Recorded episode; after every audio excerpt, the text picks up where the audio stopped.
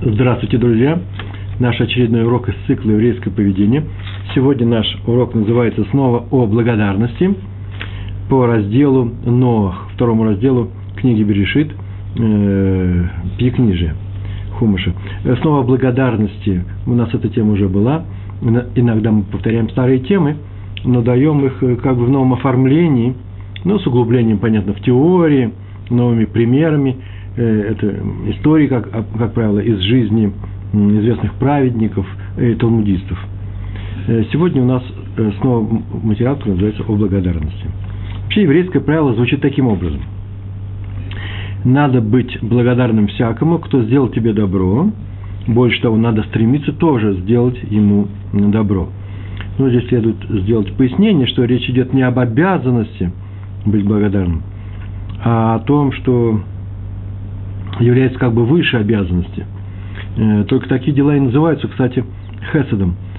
Э, и аналогично нашему правилу, параллельно идет, запрещается быть неблагодарным. Кстати, нужно тогда дать определение, что такое неблагодарность. Неблагодарным, это мое определение, рабочее, не больше э, того, неблагодарным называется тот человек, который, кто относится к доброму поступку который сделал, сделан в его адрес другим человеком, э, таким образом, словно ему и положено было получить э, эту, эту хорошую вещь. Словно ему это полагается. Раз ему полагается, то э, вот это ощущение, э, нету никакой благодарности. Неблагодарность – это отсутствие благодарности. Э, приняв подарок, он вроде бы как делает честь другому человеку, то есть э, оказывает ему почет уже тем, что он принимает этот подарок э, и так далее – все это учится из стиха в книге Берешит, в книге Берешит, раздел Новых, 11 стих, 11, 11 глава, цифровая глава, 5, 5 стих, 5 посук. И написано, и спустился Всевышний посмотреть город и башню, которые строили сыны человеческие. Э, Бне Адам написано. Бне Адам, сыновья Адама. Э, Адам – это человек, сыновья Адама. Мне это кажется странным немного. Почему? Э, замечают комментаторы, потому что что нового в том, что нам сообщается, что города построили люди. Бен Адам – это человек на иврите, просто Бен Адам. Понятно, что города и башни строятся людьми, э, кем же еще? И Раши поясняет, прямо на этом месте он пишет комментарий, в своем комментарии, понятно, что сыновья человека, а не сыновья ослов или верблюдов, так пишет Раши. Но здесь речь идет именно об Адаме, не просто о человеке, Адам – это человек, а Адам – в данном случае первый человек. И э, Раши продолжает, поясняет, как Адам ответил неблагодарностью на добрый поступок Творца, когда тот дал ему Хаву, жену, и, э, чем, как, чем неблагодарность это выраж, выражалась, он сказал, женщина, которую ты мне дал, она мне дала, дала поесть э, от дерева, э, дерева познания и добра и зла. Познания добра и зла. То есть вместо того, чтобы сказать спасибо за то, что он попросил, и ему дали помощника, компаньона, э, вместо того, чтобы сказать спасибо, он обвинил Всевышнего, э, мол, не я виноват, а ты, э, поскольку ты дал мне ее. Разговор идет какой вине, о том, что он съел от этого дерева познания. Так вот, как Адам, пишет, продолжает Раша, как Адам проявил неблагодарность, так строители башни проявили неблагодарность по отношению к Творцу – Поэтому спустился Всевышний посмотреть город и башню, которые строили кто? Дети неблагодарного Адама. То есть проявили они тоже неблагодарность. Он спас их от потопа, этих людей, а они подняли против него восстание. Так пишет Раши, на этом заканчивает. Нужно просто пояснить, на самом деле он их не спасал от потопа, потому что они уже, потоп был за несколько поколений до них – э, спасал Всевышний Ноуха и его семью. Но они все люди земли произошли от Ноуха, значит, они появились в результате спасения своего праотца, значит, это хорошее дело было оказано и им, и нам. Вот что нужно сказать о благодарности. Это вступление. И сегодня я ехал из Кириат Сефер, где я сейчас живу. Прямо сейчас, ровно час назад, я ехал на автобусе, и сидел рядом со мной человек и говорил по телефону. Он разговаривал, как я понял, со своим или с младшим братом своей жены, у которого на днях была бармица, или будет бармица, он готовится к ней. И он ему давал несколько э, фраз, э, или пояснял то, что он рассказал, или готовил учил. По телефону все это было. Э, что нужно рассказать на, э, э, на бармице. Я еще подумал, ну вот хотел немножко встал немножко взглянуть, темно, вечер, 7 часов вечера, без счета 7 был, по-иерусалимски, э, междугороднее э, шоссе, автобус, тишина. А он говорит, тихо говорил, не мешал никому. И договорил-то на известные вещи. А потом в конце, но он не говорил так, что нельзя было слушать, слышали многие. Рассказывал-то, в принципе, вещи-то не очень глубокие, может быть. Потом подумал, о, замечательное вступление для моей лекции, просто изумительное. Мы говорим о благодарности. Весь мир начался с благодарности. Не было благодарности бы, не было этого мира. Написано, что когда Всевышний сделал весь мир для, э, для человека, то он как бы замер. Трава показалась и не росла. Все ждали первой молитвы э, ко Всевышнему человека. И когда человек произнес эту первую молитву, весь мир как бы завелся, как бы пошел. И вот завели вот этот ключ, зажигания, была молитва э, человека, обращенная к Творцу. Что такое молитва? Молитве много что произносится, но не было там просьб. Почему? Потому что вообще-то Ган Эден – это райский сад. Все было у, у Адама, первого человека. Он своей молитве принес только одно. Он поблагодарил Всевышнего за то, что тот дал ему этот мир в подарок и дал эту жизнь. Вот с благодарности начался этот мир. Поэтому тема-то, можно сказать, главная. Она все начинается с молитвы. До, до молитвы нет никаких заповедей, а молитва начинается с благодарности э, э, Всевышнему. Я просто говорю о серьезности, важности этой темы. И то же самое утром мы просыпаемся и произносим «Мой да не фунехо», благодарю я тебя за то, что и так далее там написано, то, что мне вернул душу, которая временно покидал мое тело и так далее. Так иначе за то, что ты мне даешь жить и дальше, сейчас день начинается, «Моде они лифанеху», э, я тебя благодарю. Э, с этого начинается и жизнь человека, и жизнь человечества, и наша повседневная жизнь. Тема очень важная. А теперь говорим о том, э, я расскажу то, что я записал вчера и сегодня на своих конспектах, 4 листа у меня, больше четырех не бывает, каждый по 15 минут. Так я планирую свою, свой урок. Написано в Талмуде, в Талмуде про...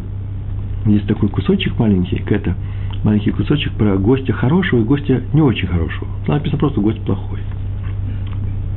И это имеет прямое отношение к нашей теме. Э, написано это в Брахот, Брохас, 52, 58 лист, э, первая страница. Поскольку Брохас я уже перевел все, я просто взял и, когда готовился к уроку, взял это, весь это место и м- скопировал себе сюда. И на иврите и по-русски. Я могу прочитать и на иврите, и по-русски одновременно. А, это не сложно, но давайте я буду говорить по-русски. Ну, а я умер. Разговор вообще идет о Бензома. Бензома сказал несколько фраз. Там он такую фразу говорил. Орахтов, это называется хороший гость. Что говорит хороший гость? Он не говорит, кто является хорошим гостем. Он говорит, что говорит хороший гость. По его словам, сейчас мы определим, что он хороший. Он так говорит. Сколько трудов совершил для меня хозяин дома, сколько мяса мне дал – сколько вина мне дал, сколько хлебов мне дал. Все, что он сделал, только для меня сделал. Так Бензома определил хорошего гостя. Это его чувство, это его ощущение. А что говорит плохой гость? Какие труды, какие труды совершил хозяин этого дома? Один ломоть хлеба я съел, один кусок мяса съел, один бокал вина выпил. Все труды, которые совершил хозяин этого дома, только для своей жены и своих детей он совершил. Надо вам сказать, что вообще-то выпили они одинаковое количество. И вина, и хлеба съели, и мясо.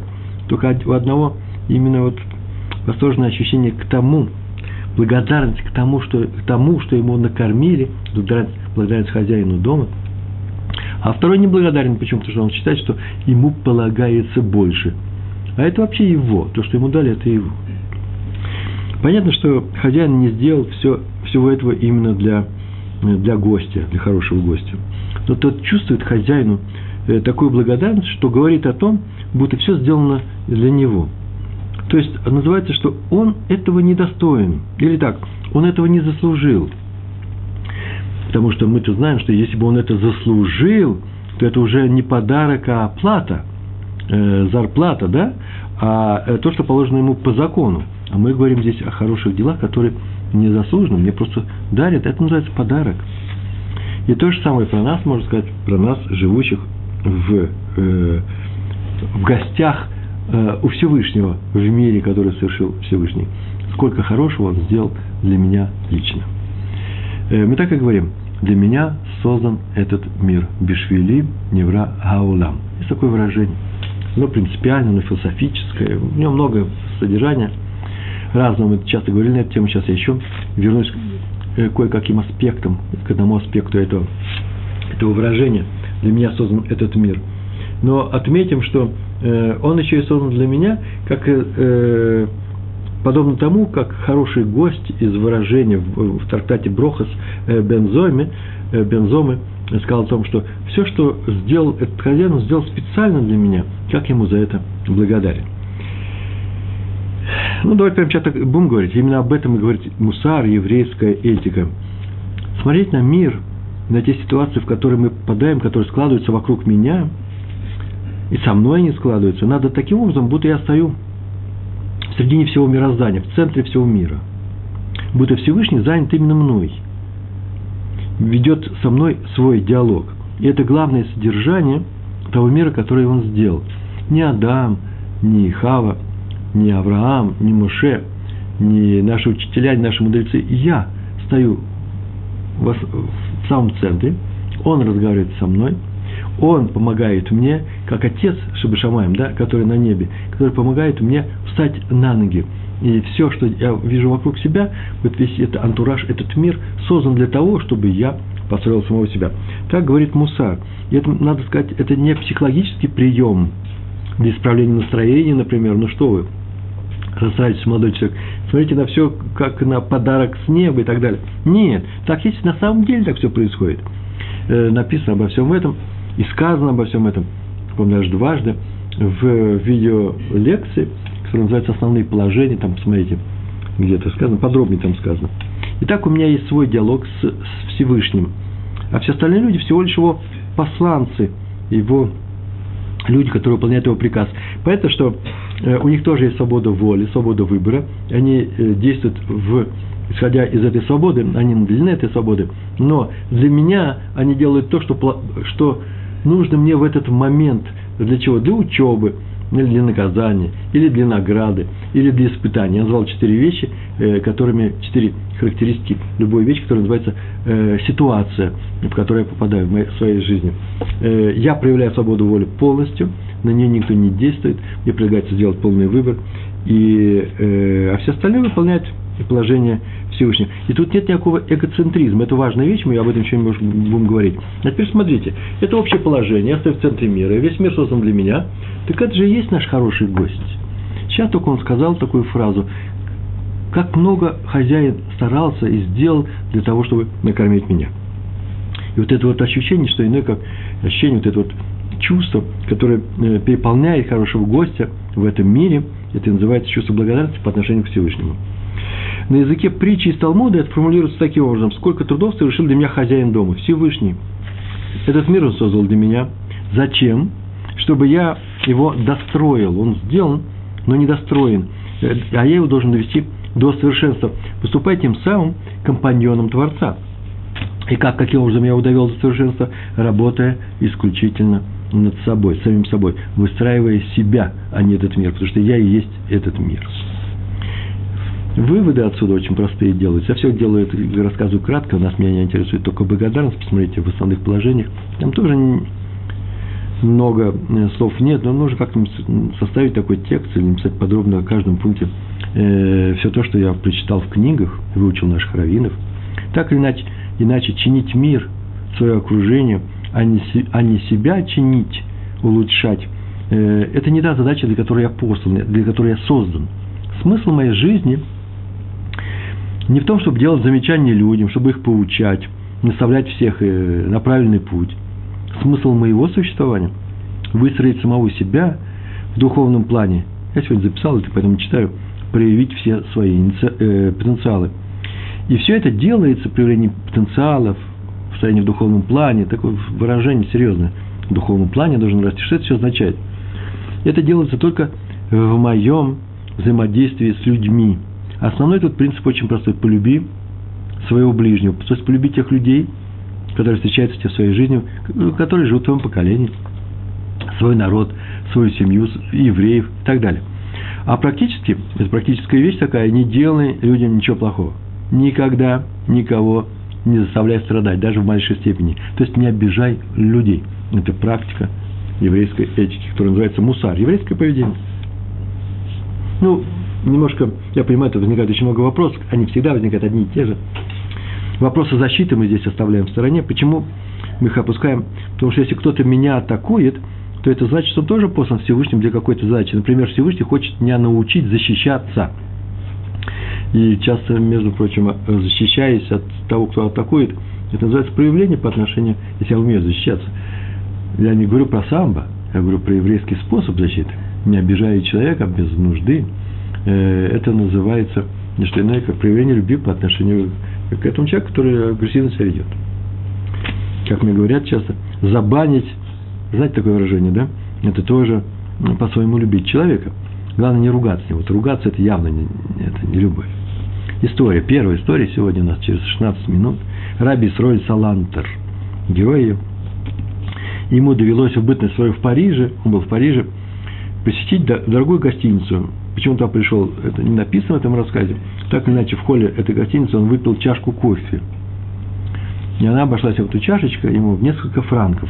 В то время это были большие деньги. И он сказал своим ученикам, сказал, так иначе это записано, можно было бы подумать, что точно такой же кофе, такого же вкуса, такого же качества я выпил в любом другом месте в нашем городе, в Париже, за несколько сантимов. Такая валюта там была. И, наверное, не стоило приходить сюда, в эту дорогую, в эту дорогую гостиницу, в это дорогое кафе, в холле гостиницы, для того, чтобы выбросить на ветер такие большие деньги. Но если задуматься, так он сказал, то станет вообще понятно, что эта чашка кофе стоила таких денег. Э, антураж этой гостиницы, красота э, обстановки, обслуживание на высшем, высшем уровне, официанты вышкаленные – все доверительно, все приятно, э, дорогая фарфоровая чашка, э, сам кофе очень хороший, лучшего качества, тихая музыка в холле, ненавязчивая, э, прекрасные люстры, прекрасный интерьер, да, я бы сказал, великолепная мебель, деревья в окружающем парке, прямо в окно это видно, растения с цветами стоят. Я перечитаю все это. Это все написано было э, э, как рассказ Раби Сроли Салатора. Все это стоило своих денег. Владельцы вложились в это, получают люди здесь удовольствие, и с удовольствием платят эти несколько франков, большие деньги, да просто э, чашка с горячей водой, где растворяется кофе, и варится кофе, э, и получают большое удовольствие. То есть, так вот, полученное удовольствие тут много выше того удовольствия от такого же кофе в любом другом месте. То же самое в нашей жизни. Мы живем в самом дорогом отеле в мире, созданном Творцом. Слова раби Исроиля и строили Саландера. Получаем удовольствие от каждого глотка воды, от каждого куска хлеба, от каждого вздоха. Я бы еще добавил от себя, я не умею не добавлять, я получаю удовольствие от общения с каждым человеком. И каким бы он ни был, вся что-то новое он мне даст, я скажу, ой, как хорошо, что я его встретил. Это можно найти. Главное, не отталкиваться от людей, ой, его нужно э, избежать, живя по принципу выжить. Надо жить по принципу жить. И тогда можно увидеть в каждой встрече то положительное, которое необходимо, несомненно э, необходимо. Почему? Потому что в каждом человеке есть хороший потенциал, и он все раскроется, если ты этого достоин, если ты хочешь, чтобы это, чтобы это было. Главное знать, что затеев в мире нет. Почему? Потому что если в мире, в мире за, за, есть злодей, значит, ты сейчас недоволен этим миром, значит, ты не благодарен Всевышнему за, то, за тот мир, в котором он тебя поместил. Раф Салантер, Раби Исроэль, совершает свою речь, речь запись, э, запись так, такой фразы. Разве мы не благодарны Творцу за то, что Он поместил нас в такой прекрасный мир? Э, что мне нравится в сегодняшней технике? Э, тем, что всегда здесь можно прочитать вопрос, который идет. Вот сейчас пришло, пришел вопрос от Григория, наверное, он это меня слышит. Так бы хотелось, знаете, что, чтобы вопросы были по, по заданной теме. Кто спрашивает, почему нельзя обращаться к Творцу своими словами, как сын к своему отцу. Ну, я не очень уверен, что сын к своему отцу обращается своими словами. Он обращается тоже по трафарету. Но вопрос ужасно интересный, несомненный. Э, и на эту тему на сайте Толдот.ру, реклама, рекламная пауза, написано очень много статей. Прямо на этот вопрос. Я буду очень рад, если вы то обратитесь, посмотрите. Нужно от, открыть в тегах молитва, и все это будет. Попробуйте, если у вас получится, Григорий. Но смотрите, я вас очень прошу, пишите вопросы свои мне и дальше. Мне нравится, оказывается, меня сейчас слушают. Итак, нормальный человек, повторяю, нормальный, благодарен Творцу. И вообще благодарен, это очень важный переход, благодарен каждому, кто сделал ему доброе дело. Почему? Сейчас только говорили, что каждый человек это посланец Всевышнего. Знает он это или не знает, это не важно. Причем нормальный человек стремится ответить на добро добром другому человеку. Вторая история. Вы знаете, я сегодня на работе, а я в последнее время работаю в Кириат Нор, в группе с русскоговорящими нашими мальчиками. Я там даю урок, гемару я там преподаю. И э, в перерыве я готовлюсь к урокам своим вечерним. Каждый вечер у меня где-то урок, например, сегодня тоже здесь вот урок. И э, я приезжаю с книгами, с брошюрами, со своим компьютером. И вот я нашел этот рассказ, который сейчас расскажу. И первая моя реакция была, не буду его помещать сюда. Ну что за рассказ? В конечном счете я сам себе цензор. И я решил, что это не удовлетворит ни, ни одного слушателя или читателя. Ну, рассказ, сказка. Кто-то сделал такой, щелкнул пальцами, и получилось то, что мы хотели. А у нас не получилось, а у него получилось. Я так думаю, что это, наверное, э, люди, выходцы из восточных стран, любят такие сказки про особых праведников, которые просто живут в окружении чудес. А потом подумал, стоп, стоп, стоп, все это не так. И поговорил с людьми, поговорил с своими раввинами, и докопался до истины, как мне показалось. Почему? Потому что вещи интересные для нас. Послушайте. Сначала рассказ, а потом это объяснение. Рассказ про, э, про раби Сроиля Абухацира, Баба Сали. У него когда-то была серьезная болезнь, у него заболели глаза, очень сильно заболели глаза. А он праведник, который почитали восточные выходцы из восточных общин, вообще в восточных общинах, и э, у себя там у него дома, и здесь в Израиле необычайно. Это был просто э, символ восточного еврейства. Да и ашкенадские раввины к нему просто приходили. Он был необыкновенный человек. Он был необыкновенный, необыкновенный праведник, необыкновенный мудрец. И главное, что все, что вокруг него делалось, все, что он говорил, э, все, что происходило, всегда это было становилось темой для многих рассказов. Книги выходят. Я ничего не хочу сказать плохого про э, наших ашкенадских евреев. Сам я из семьи, которая происходит из, э, имеет хасидские корни. И я неравнодушен к хасидизму. Но хотим, хотим или не хотим, но рассказы о э, первооткрывателях, о начинателях хасидского движения э, все-таки писались уже по памяти, уже после. Ну, проходило какое-то время – Сейчас они все канонизированы, выходят многие тома. И сейчас с удовольствием любят рассказывать и про Рэбе из Меджерич, и про Магида, э, э, и про э, Бальтане, и главным образом про Бальшимтова. Совершенно замечательные рассказы, я их самых использую. Но с Бабы Сали проходили другие вещи. Вот то, что сейчас сказал, тут же распространялось это, и все знали, что сегодня, полчаса, час назад, вот что произошло. Это сейчас происходит. И тем не менее, все равно, мало ли восторженная публика, что она видит, у нее глаза, может быть, э, туман стоит. Ну, фанатики, что мне будете говорить, э, любители мистики. А мы, литовские евреи из Северного тель а извините, из Северный тель кстати, литовских евреев полно там, да, левая публика, она из Литвы происходит. А правая – это наши. Э, но очень иначе нужно быть правым или левым, нужно быть человеком Торы. Есть положительные и в том, и там, и там. Везде есть что-то положительное. Мы говорили на эту тему сегодня. Так вот, литовские евреи относятся к э, реально, немножко рационально. Э, но история все равно стоит того, чтобы ее рассказали. Баба Сали. Это просто мистическая личность. И весь род его мистический. А я решил его рассказывать не брать. А теперь его рассказываю. У него заболели глаза. Он был еще не очень старым.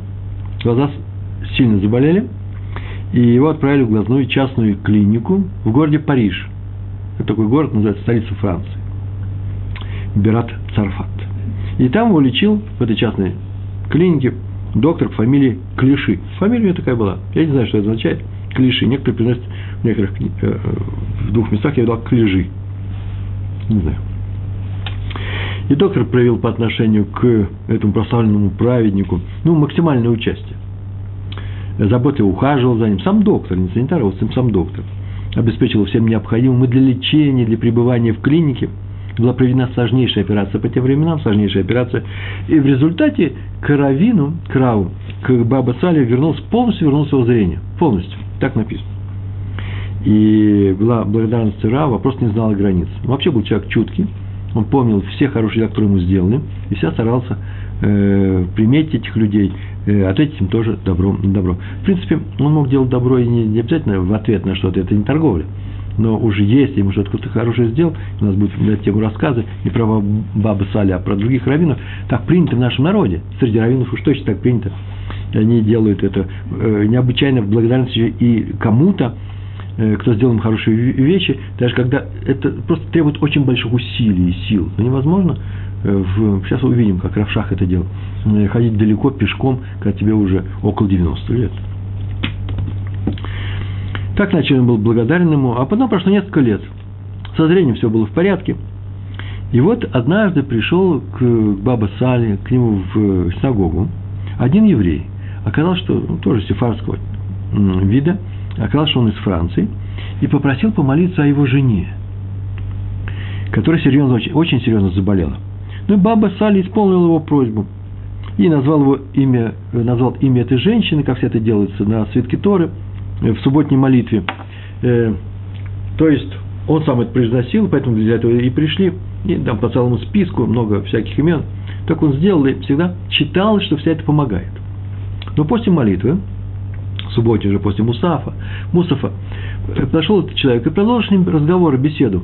И он сказал, что вообще-то его жена – это дочь доктора Клиши, глазного доктора, который много-много лет назад э, вот э, лечил, э, кстати, вас.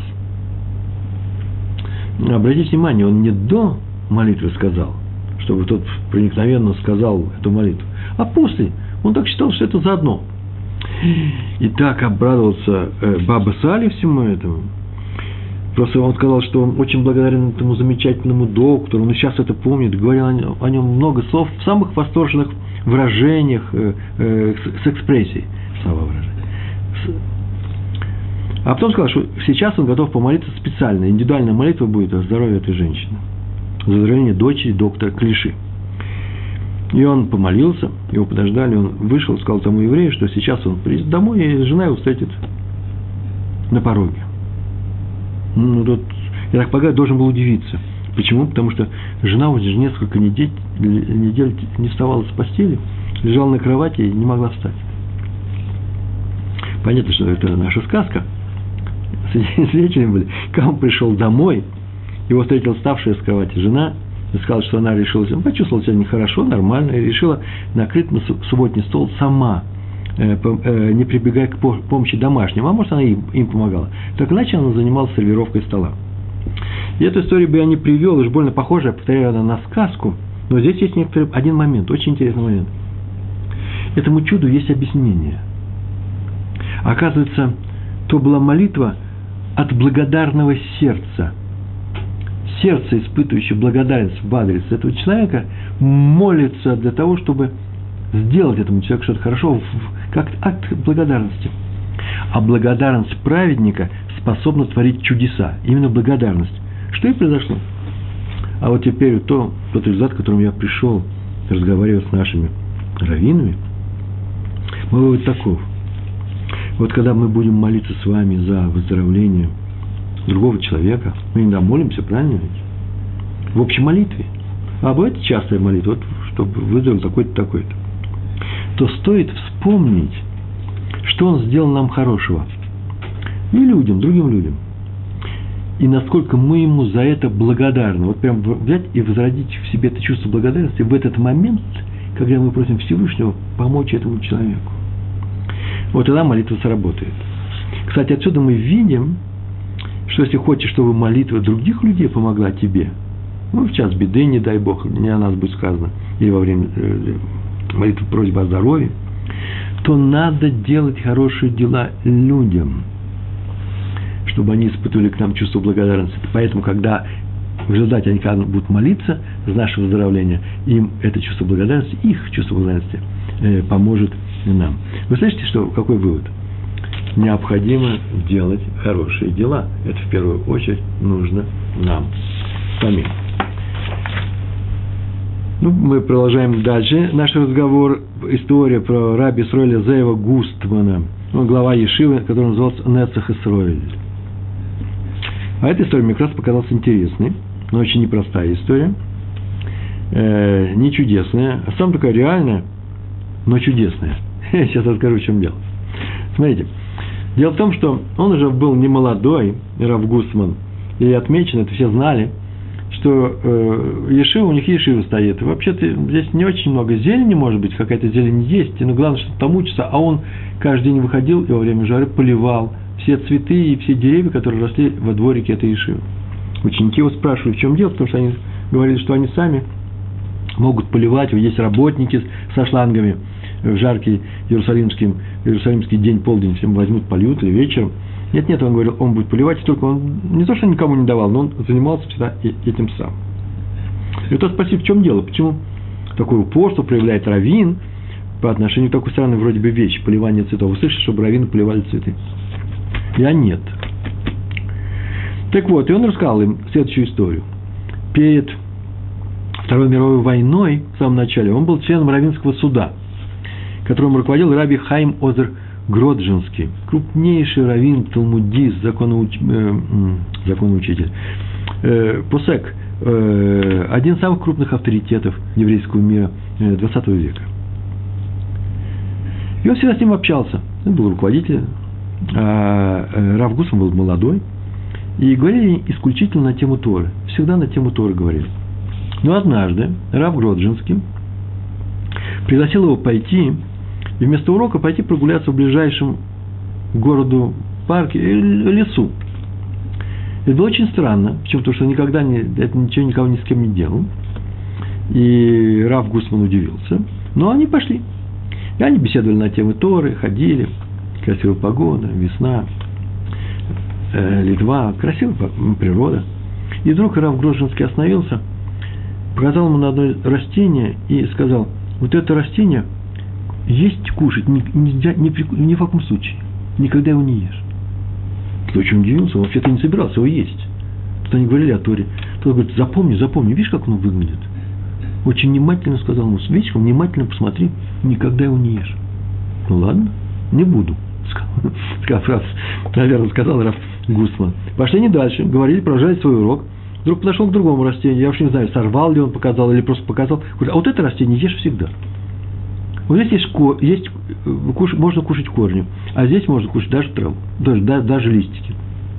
И снова, вот это растение, другое растение. Ты запоминаешь, да-да, запоминай, ты запоминай, пожалуйста, как оно выглядит, видишь? Вот с этой стороны так, и с этой стороны так, форму листочка видишь, да? И это растение кушать нельзя. И так было несколько раз.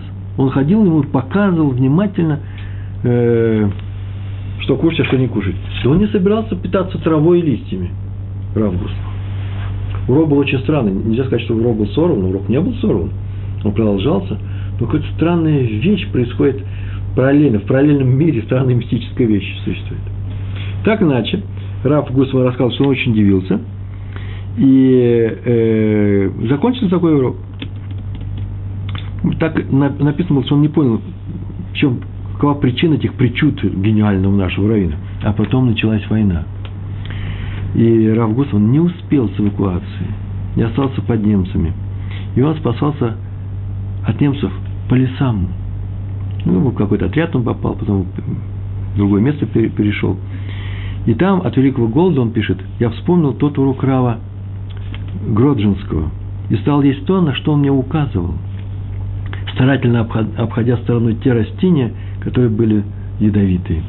Так, так Рав Гусман, Гусман пишет, я выжил этот страшный период. Разве теперь я не могу проявить благодарность свою миру растений, которые меня спасли? И всю жизнь он поливал растения, которые росли рядом с домом и рядом с Ешивой. История, по-моему, такая необычная совершенно, э, и, конечно же, мистическая, и в то же время э, реальная, почему? Потому что это свидетельство э, от человека великой великой этики, великой морали, которая никогда не позволит себе слово, даже чуть-чуть неточное слово сказать, э, Рава э, Исроиля Зеева, Густмана. Чувство благодарности по отношению к растениям, кстати, мы так давно рассказали. Ну, два слова про неблагодарность надо сказать. Это обязательно нужно сделать. Почему? Потому что самые неприятные качества в людях, которые вообще мы встречаем, и это качество расстраивает любого, который встретит с этим качеством, это качество в, каком-то другом человеке, то это не благодарность. Между прочим, тут маленькая пауза может быть, ну, прям сноска такая э, внизу страницы. Дело в том, что я сейчас сказал такую фразу, самое неприятное качество, которое мы встречаем в других людях. Это, это вещь очень непростая. Лучше не встречать никаких нехороших качеств в других людях. Как, как говорил один мой близкий родственник, ну, кому были дети, он говорит, а да ну их, эти качества, не будем их замечать. Ой, не люблю когда люди врут. Ой, я не люблю, когда люди хвастают. Ты какое мне дело, что они делают? Ты не любишь, когда хвастают люди? Так не хвастай. Ой, ты не любишь, когда люди обманывают? Так не обманывай. Ой, я не люблю, когда он показывает свои положительные качества, отрицательных и полно отрицательных. А вы что, хотите, чтобы он показывал свои отрицательные качества? А вы что делаете? Вы не показываете свои отрицательные качества? Это не самое хорошее качество, отмечать не самое хорошее качество в других людях. Нормальная сноска была, да? Причем потому, что это не это задача человека. Мы говорили о том, задача человека работать на той арене, которая называется «он сам». Мы не пришли сюда, в этом мире, повторяю, делать замечания другим людям. Чтобы делать замечания, вообще-то нужно быть большим знатоком того материала, на тему которого ты делаешь замечания. Просто так полагаю, что многих из нас обидели в детстве, нами мыкали, э, я не знаю, что сейчас с нами делали, э, э, к дисциплине. И человек, чтобы осуществить и реализовать самого себя, нужно было доказать, что вообще-то зря на него смотрели, как на маленького мальчика, и все приказывали, помыкали им, и поэтому он хочет показать всем, и сейчас всю жизнь после, после этого показывает, что он взрослый мальчик. Взрослый мальчик он. И поэтому он всем делает замечания не кладите ноги на э, сиденье автобуса. Ну, как ты, э, что, ты что, мой сын, не знаешь, что вилкой нельзя чесать голову? Почему вилкой нельзя чесать голову? Вилкой чесать голову, конечно же, некрасиво, согласен с собой. Но знает ли он, что делать замечание по поводу вилки еще хуже, еще при всех, еще обижает этого ребенка, еще хуже, чем чесать э, вилкой голову. Лучше бы почесал что-нибудь э, вилкой, но не мучил своего сына. Э, маленькое замечание, можно его стереть. Итак, есть такая вещь, как неблагодарность. Так или иначе нужно знать, что если ты неблагодарен, другим людям это крайне не нравится. То есть ты, человек такой не нравится, ты ему делаешь добро, а он платит тебе черной неблагодарностью. Заметили? Черный. Качество неблагодарность всегда черна. Вот так поступило поколение потопа. Все знают, что поколение башни подняло восстание против Поэтому еще фразу сказал, да, поколение Вавилонской башни. Поняло восстание против Творца. А поколение потопа вроде бы занималось исключительно собой, своими удовольствиями, своими извращениями, со всеми, всеми попытками получить из мира максимум э, на уровне осла, конечно, которому просто нужно, чтобы его э, показатель его счастья, радости от удовлетворения чего-то был максимальный. Ой, фразу сказал какой. Но вот что говорится в Талмуде – трактат Санедрин, 108 лист. В самом начале этого листа. Поколение потопа говорило, ну, до, до потопа, когда он еще был разговор, э, умело разговаривать, до потопа. Так он говорил, разве мы нуждаемся в Творце? Все у нас есть, ничего нам не надо. Ну, разве что самый редкий дождь, несколько капель, чтобы земля не сохла. Есть у нас реки, есть у нас море, нам не нужно милости с неба в виде дождя. И Творец им ответил, вот я вам что-то дал, нечто дал, и вы меня этим приводите в гнев, вызываете гнев у меня. Я вам дал воду, а вы говорите про воду, так от воды э, вы все умрете, они погибли от воды. Они хотели редкий дождь, вообще, вообще ничего не хотели. У них все есть. Того не понимая, что весь мир держится на благодарности, как мы с вами говорили, да, первый человек, пока он не помолился, не сказал Всевышнему, я люблю тебя, Всевышний, спасибо большое. Я не могу тебе ответить добром, пропорционально тому добру, которое ты мне сделал. Ты мне сделал все, мою жизнь сделал. И потомки, уже близкие потоки, потомки этого Адама вдруг сказали э, про Всевышнего, а он нам не нужен. Все, что у нас есть, это наше, мы удовлетворимся э, маленьким. И они погибли от э, воды. Между прочим, вывод здесь можно сделать такой. Неблагодарный человек всегда проигрывает. Такой, такая фраза. Ну, я не знаю, как можно говорить такие фразы вообще. Например, не воруйте. Вы знаете, что вор всегда проигрывает. А вы не можете сказать, а мы знаем воров, которые живут очень хорошо. Но пока живут, все может быть случиться. Я не знаю про воров, тоже знаю. Но неблагодарный всегда проигрывает. Почему? И на силу своей неблагодарности. А именно, именно в том, что было для него хорошим делом, что было сделано в его адрес хорошим делом со стороны других людей, вот в этом он и проиграет. Первые люди не сказали спасибо за воду, которую они получили, и погибли от воды. Человек, который не благодарен своим родителям, крайне не благодарен своим родителям, считает, что они ему давали мало, или что они обязаны были давать это. Почему я должен говорить спасибо? Вот он рано или поздно получит что-то именно на это, в этой области. Или от своих детей, или от тех же родителей, с которыми у него не будет, полностью не будет никакого контакта, когда они уже будут старыми. А потом, может быть, уже после их смерти он будет мучиться совесть. Что угодно может быть, неблагодарность заводит человека в тупик. Просто нужно знать это, еще не значит, что это, что с этим делать, с этой фразой. Нужно знать, что неблагодарность – одно из самых, самых нехороших качеств э, того мира, который был создан э, Всевышним. А, погибли они от воды. И это не жестокость Творца, это закон жизни, просто нужно знать, что это закон жизни. Потому что вообще-то неблагодарность – это сродни воровству, своего рода воровство. Тебе дали, а ты вместо того, чтобы сказать спасибо, взял это, используешь, а спасибо не говоришь. Это как украл, подобно тому, как украл. А есть такое правило – вор погибает от того, что украл. О, свели к ворам. Такое правило. Правда, работу этого правила нужно увидеть в окружающей жизни. И просто не тем наш урок, у нас был такой урок воровства и так далее, а можно сейчас сделать. Между прочим, про воровство – это одна из тем нашего недельного раздела Ноах.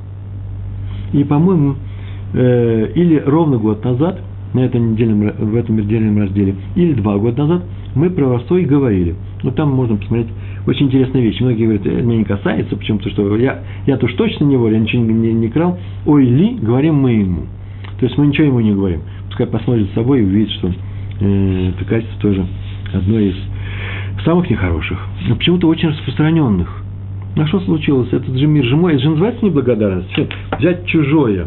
Взять чужое, это называется быть неблагодарным. Мне полагается – неблагодарность, что это такое? Мне что-то сделали хорошее, мне полагается, я не, не буду говорить спасибо. Пускай радуется, что я согласился взять это у них. Или человек пошел и украл. Мне полагается, это мое. Это одна и та же философия. В основе всего этого лежит. История про раби Лезера, Лезера Мана Шаха, фамилия у него Шах. Написано о том, что после операции, которая произошла в 1972 году, Врачи запретили ему делать дальние поездки. Из брака не выезжать. И он перестал ездить на свадьбы э, в Иерусалим, в другие города. Жил он в Нейбраке, повторяю. Э, он не просто ездил на свадьбу, он ездил свадьбу Лесадер, устроить свадьбу. Он был тем главным раввином, который проводил эту свадьбу. Кто вам свадьбу устроил? устроил? Э, такой-то раввин, такой-то раввин. Это очень почетная вещь, и чем выше раввин, тем тем больше надежды на то, что будет большая браха в, в жизни этой молодой пары. Это серьезная вещь. Так же, как быть садаком, так же, как быть человеком, который держит ребенка, которому делают э, брисмила. Это очень важная э, задача, задача, функция. И э, поэтому выбирают самых уважаемых людей, самых почетных. Это большой почет.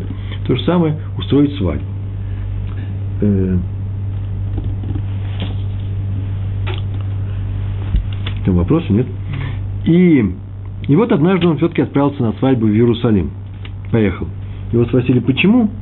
Э, и он ответил, что такую вещь он рассказал, уже будучи пожилым человеком.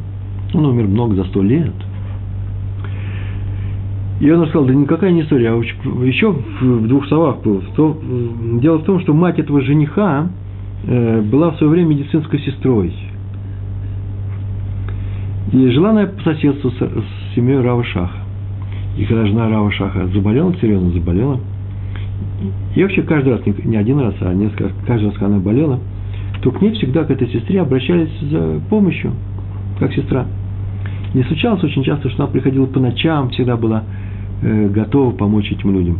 И поэтому он сейчас едет в Иерусалим, потому что из чувства благодарности к этой женщине он не может не присутствовать на свадьбе ее сына. Даже еще неизвестно, была ли вообще она жива в этот момент, э, и была ли она там сама. Даже себе не было, все пришел. Откуда это знаю? А еще вот одна история, э, которая ему так сейчас будет говорить о мертвых людях, благодарность, благодарность по отношению к умершим. Так, значит, он ездил, поехал в Иерусалим, будучи очень старым человеком. Такой же еще аналогичный случай с ним же. Оказывается, каждый канун Рош Ашана, накануне, когда люди ходят и поздравляют друг друга с Новым годом еврейским, то видели Рава Шаха каждый год, как он идет по улице Рашбама. Улица Рашбам, потому что нужно знать, где Рав Шах живет. Это не совсем ближайшая к нему улица. И он, будучи глубоким стариком, э, шел навещать одного Талмит Хахама, ну, знатока Торы, э, чтобы поздравить его с праздником. За что? За то, что его жена тоже помогала э, жене Рава Шаха, когда то очень болела.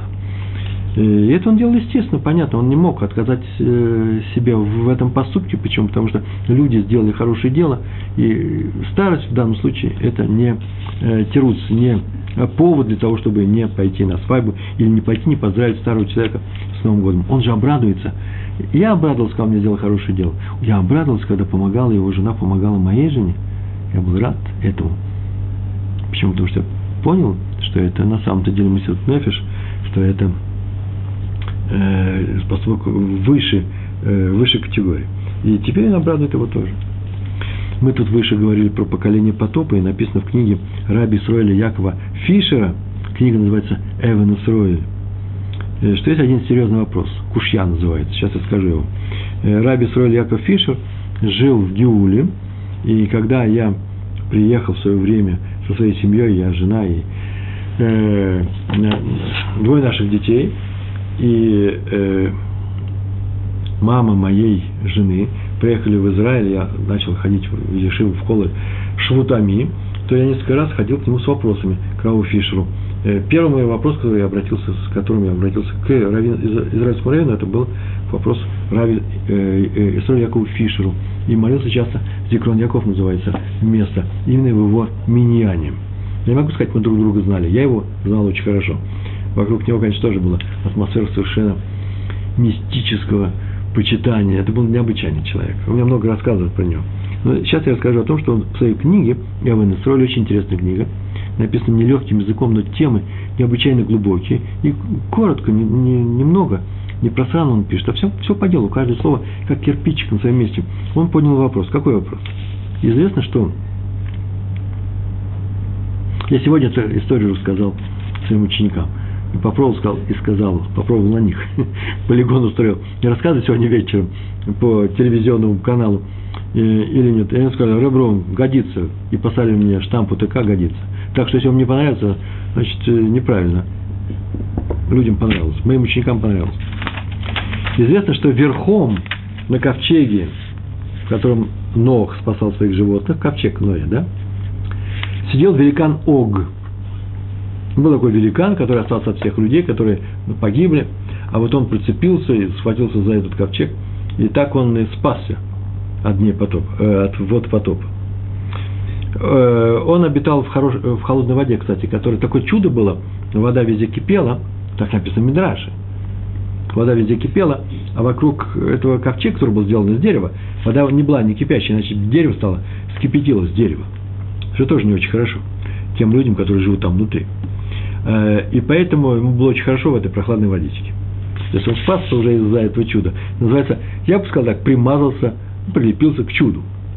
Так вот, вопрос, почему Нох, чтобы узнать, отступила вода или не отступила, начал ли мелеть мировой океан, показались ли вершины гор, послал на разведку ворона, а потом голубя. А не спросил у Ога, который находился снаружи, возьми, спроси его вот в эту дырочку. Ог, там видишь, показались вершины гор. Это я по своему рассказу. Там было написано, почему он не спросил. И надо знать, дело в том, что вообще-то Нох кормил Ога целый год. Вообще-то он был человеком. Ему нужно было есть. Я не знаю, сколько еды нужно было на этого большого э, великана, который в обнимку с ковчегом существовал. Он был очень большой. Ну, не в обнимку, конечно, но очень большой э, сколько нужно было еды. Но так иначе, Нох давал ему эту еду. И тот, будучи благодарным за это поклялся никогда не воевать против потомков Ноуха. Так написано Мидраш. Это пока идет Мидраш. А, нет, это уже идет объяснение, из Мидраша идет. Поклялся никогда не воевать против потомков Ноха, то есть против людей.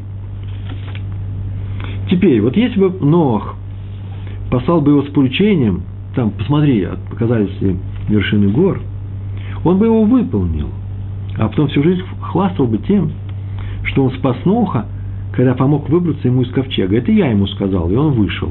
Но так они вообще валились, э, умирали уже от усталости, э, носясь целый год и кормя всех их. Каждую секунду же это происходило, они кормили всех все время. То есть Нох должен быть ему благодарным. Так получилось бы, если бы он ему сказал, да, показались вершины гор. А значит, раз он ему благодарен, я ему благодарен, и он теперь благодарен, значит, мы квиты. Значит, я теперь свободен от клятвы, я теперь могу воевать с людьми. Ибо ответил добром на добро. Вот чтобы избавить потомков от такого врага, Ога, Нох не стал обращаться к нему с просьбой, а послал ворона и, видите, и голубя. Здесь все построено на, как, на том, как работает благодарность. Ну, между нами говоря, это уже не из книги, это уже известно, как видим, Ог нарушил свою клятву, и когда выступил с войной против Моше и евреев, которые шли по пустыне после исхода из Египта, и входили, в 40-й год входили э, в э, Эрец Исроэль, э, в Эрец ну, в Святую Землю. Нарушил свою клятву. Воевал он с потомками Ноха, мы потомки Ноха тоже. Все знают, что надо, у нас осталось 8,5 минут, все знают, что нужно быть благодарными людьми. Вот вопрос, почему все-таки все мы, каждый человек очень часто, чаще, чем хотелось бы, проявляем именно чувство неблагодарности. Откуда все это берется? Вот этот вопрос задает в своей книге Алейшор Раби Шломо Вольбе, который недавно умер. Книга совершенно замечательная. И он отвечает, что вот откуда взялся это чувство неблагодарности даже у нас, почему такое расхожее, почему так часто мы его встречаем, почему мы его проявляем. На это есть две причины. Первая причина очень простая. Дело в том, что человек рождается, где-то в семье он рождается, в окружении каких-то людей, родителей. И семья его снабжает его всем необходимым, ему заботятся о нем, ему что-то дают. Э, вокруг него создает атмосферу любви. Он получает, он получает больше, чем дает, он вообще ничего не дает. Ну, кроме заботы он ничего не дает. И он когда подрастает, и когда начинается у него появляться сознание, отражается этот мир э, в нем, и он начинает э, думать об этом мире, он начинает полагать, так думать, что так э, и должно быть. Ему продолжают все доставать, ему все, он все получает готовое, и он считает, что так и должно быть. Что он стоит в центре мира, который вокруг него вертится, и все ему дают то, что вроде бы ему полагается изначально. Ну, такой принц, вокруг которого весь двор и вся дворня бегает начиная с царя. Так он считает. Это первая причина. А вторая, человек рождается с чувством максимального эгоизма сам по себе, он уже встроен в него. Сейчас мы говорили про окружение его, да, и уже окружающий среды. Так у него еще и встроен этот механизм, Яцергара называется, максимальный. И это чувство максимального эгоизма Яцергара помогает ему жить в первые годы его жизни, познавать этот мир, бороться за, отставить свои интересы, и когда ему холодно, он будет тянуть к себе одеяло. Без этого маленький человек не может быть альтруистом. Ему холодно, он должен плакать. Он не должен радоваться, ой, я умираю. Он должен плакать, он должен требовать, он требует. Он требует участия во всем, что с ним происходит. Он должен быть, ему должно быть тепло, должно быть удобно, э, должны вокруг быть улыбающиеся люди, мама должна его любить. Если мама его не любит, он плачет, он требует любви, требует еды, требует воздуха, всего требует. И это называется эгоизм. Эгоизм – это чувство Ецерара, и, и помогает ему выжить. Он заявляет о себе, что помогите мне, у меня нет другого, кроме вас, у меня нет других помощников, делайте. И он с трудом расстается со своими, смотрите, со своими игрушками. Ребенок с трудом, это его игрушки, это эгоизм. Он может отнять чужой, присвоить. Он считает, что все это его. Поэтому человека нужно воспитывать Видите, есть окружение, которое его так, так ему сделало, давая ему все. И встроенный механизм Ецерара. Нужно воспитывать в человеке самому себе. Он сам должен воспитывать себе чувство благодарности. Это уже не эгоизм. Чувство благодарности не врожденное. Оно приобретается. причем приобретается, скорее всего, именно твоими собственными усилиями. Э, в этом, кстати, задача, но ну, не только твоими, задача и родителей, и всего общества создать было приятные условия для того, чтобы в людях рождалось это чувство благодарности, а не чувство потребителя, э, э, которое относится ко всем людям, как к поставщикам определенного рода удовольствий и прочих вещей, которые ему нужны весь мир делится на, на несколько категорий. Вот две такие самые большие, это когда одни люди используют других людей э, в качестве э, своих рабов, я не знаю, э, используются. А другие люди, которые хотят работать, хотят помогать.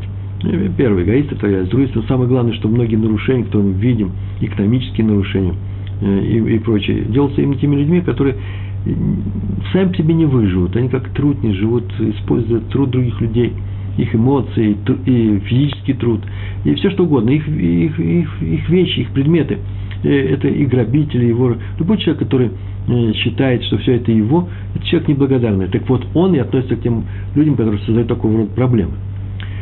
Миленькие мои, но дело-то в том, все и происходит, э, что это же качество отношение к миру и люди, людей, и отношение к миру вещей можно воспитать уже с детства, показывать человеку, э, что такое чувство благодарности. И это можно сделать только в той семье, в которой родители благодарны друг другу, другим людям. Когда при детях не ведутся разговоры, вообще не ведутся такие разговоры, вот э, мне полагается, а он мне не дал, где бы что урвать. Все, что связано с неблагодарностью, очень часто легко передается детям, которые слушают, которые видят наши поступки и так далее, и прочие вещи. Ну, да, кстати, между прочим, у нас осталось три минуты, а у меня еще две вещи есть. Одна важная вещь. Вы заметили, что в самом начале мы сказали, есть два подхода. Первый подход, я стою в центре мира, который создан для меня, коль гаула, невра, бешили. Весь мир создан для меня. И мое становление требует от меня чего? Любви к, к ближним. Я ответственен за этот мир. А вторая вещь такая же, эгоист стоит в центре мира тоже – а тот снабжает его всем необходимым. Вы видите, одинаковые позиции, но чисто физические позиции, а на самом деле в центре мира стоят, но подход, духовный подход совершенно разный. Первый человек благодарен, несмотря на то, что он стоит в центре мира, он пришел этот мир воссоздать, устроить, улучшить, не обижать людей, а сделать им хорошо. А второй пришел устроить, сделать этот мир только для самого себя, себе сделать хорошо. Раньше мы видим еврейское поведение, не самое еврейское поведение, так сказать. История про раби Ильягу Лупяна был такой раввин, его ученик рассказывал, после утренней молитвы Шахар, Шахрис, да, э, он начал говорить, там он написано так Шахар, э, был э, непростой фраз, непростой, он начал говорить с раввином ученик, и тот уже филин снял себя и остался в талите, во время разговора он снял тоже талин, талит, талис, и на спинку стула положил и начал его собирать, складывать, ликопель. И он складывал, после чего сложил и положил в мешочек. И они уже собирались уйти, и вдруг он стоял на этот стол, а у него сиденье было мокрое. То не лежал на этом мокром месте, он, ой, сказал он, Раф Лупян, и побежал ну, через коридор, взять полотенце, взял полотенце, чтобы вытереть этот стул. Ученик побежал за ним, сказал, Рэб, Рэб, я вытру стул, я сейчас все это сделаю, не надо. И он такую фразу сказал, как же так, я же обязан это сделать. Этот стул сейчас только мне помог сложить мой и я он должен быть при чувстве благодарности, я обязан его выйти. Такой историей хотел бы закончить рассказ. Пример нашей благодарности живой природе, на самом деле, еще можно будет привести. Есть такой закон, что сначала э, человек обязан обеспечить едой свою скотину, а потом уже есть сам, э, самому. Почему? Потому что он живет благодарен своей скотине, которая дает ему шерсть, молоко, мясо и так далее. Ну и на извечный вопрос, а что по отношению к неевреям? Мне очень вопрос почему-то очень любят в последнее время задавать, я не знаю, откуда он берется. Но нужно ли проявлять чувство благодарности или неблагодарности по отношению к евреям? Ответ. Написано в Талмуде. Трактат Хулин. 94 лист. Первая страница. Написано, запрещено обманывать и нееврея. И евреи запрещено обманывать и нееврея. А пример очень интересный. Почему? И какой? А именно, нельзя подарить ему вещь и сказать, что она годится также для евреев. Смотри, она хорошая и для нас. Я тебе даю ее. И далее это, или одежда – в то время как это не так. В то время, что это, не, это неправда. Почему нельзя? Потому что не еврей будет чувствовать чувство любви к этому еврею, благодарности, и он будет к нему относиться хорошо, ему сделали подарок, еще какой хороший подарок, он и для него самого угодится в их ритуальных вещах, а он дал мне, и эта вещь не заслуженная, а как украденная. Почему? Потому что ничего хорошего он не сделал, он же его обманул. А отсюда мы видим, что нельзя обманывать человека не просто говоря не то, что, не то, что является неправдой, да нет, нельзя у него воровать чувство э, благодарности. Надо проявлять благодарность к Творцу этого мира. Иначе мы никуда не, не, никуда не двинемся. Почему? Потому что это есть постижение самого себя, постижение этого мира. Надо испытывать чувство благодарности к людям. И если кто-то не благодарен по отношению ко мне, не надо требовать где твоя благодарность, это отдельный разговор. это не самое главное. Проявлять чувство благодарности должны мы с вами. Большое вам спасибо за этот урок. Всего хорошего. Шалом, шалом.